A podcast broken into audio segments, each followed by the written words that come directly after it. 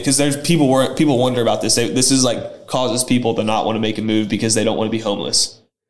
So how do you go about securing another home while you have a property to sell? What's the best way to do that? Leasebacks. Leasebacks. Yeah, I mean, cash offer, leaseback. But make and then make your offer contingent on If the she sale. can't go buy it Make- with the- make- oh leaseback. Yeah, I mean, she had, yeah. But then what a- if that runs out and they got to move out? And, Yeah, you got to sell her te- temporary leaseback. Right. It's not say- your temporary leaseback, it's the seller. So, So say you get a 30 to 60 day lease back and you can't find something in 30 to 60 days. here's what I would do. I give you another option. This is the way I would. This is um, what's making more sense. If, if she wants to get as much out of it, I would probably get an off market cash offer. I'm going to come to you for that too. They the walk it. They don't care about the business. They don't care about any of this. They doesn't bother them. There's no emotional, you know, opportunity here. So I would, I, I've, and I've got several networks that I plug into and then we go in, we evaluate it and then they start making offers and we put a, a package together that would make sense, right? We're going to get her the highest net that we can get her. And then we can structure it where it closes in 45, 50 days. We give her another 30 day lease back.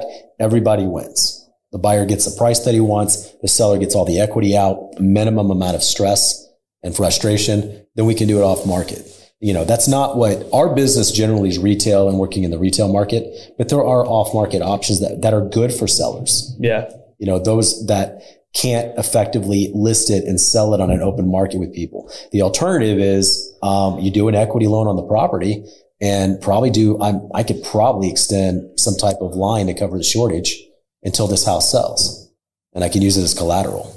I mean, I'd be open to something like that too. Yeah. So let's say we, we, she does an equity line on it and takes out 200,000. We use that as cash to purchase the next property. Now she's in the driver's seat. She gets to determine when she moves, when she buys, and then we buy, and then whatever shortage she has, we can do a bridge loan or some type of line of credit. And So then, that, yeah. And that's for her. Say it's someone that isn't going to go off market.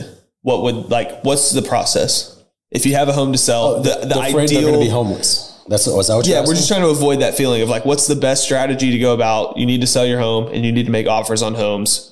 Like, if you had a client that just This is not the same kind of you- market. Let's come back, right? So this is a real problem in the last few years. It's not as a problem today, right? Right now, I I can the seller still has the control over temp leases. Tell them up front, say I want thirty day temp lease.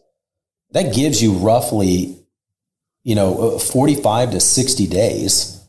To, to move from point A to get to find a, Yeah. a vehicle or a place. That's And- doable. I mean, it's absolutely doable. You can find a property in the first two or three weeks. You're done. You're, you're going to find it the first weekend. Yeah, and what I would add And too the other is thing is, I'm not. It's the problem. The homeless thing that they were worried about is, I can find homes. I can't. Oh, I can't guarantee I'm going to win a house. Yeah. that was their. that was the problem then. But now that's not the concern.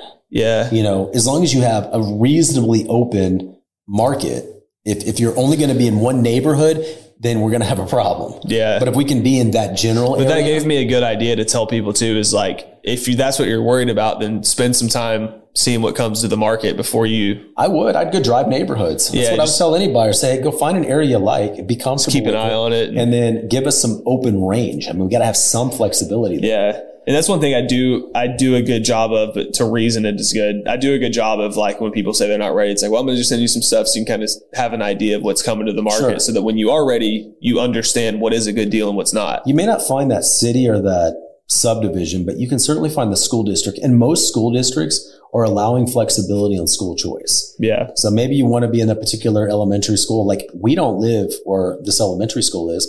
We live in another really good one, but we just happen to like this one. Mhm. So we petitioned for it. The principal has to say yes, and they have to have room. And they had both. So we're in. And right now, we're probably going to send all our kids through it. Wow. You know, that's our benefit. But but we're not living in that specific school section. Yeah. I like it. Um, let's see what else we got. I think we're running low on time.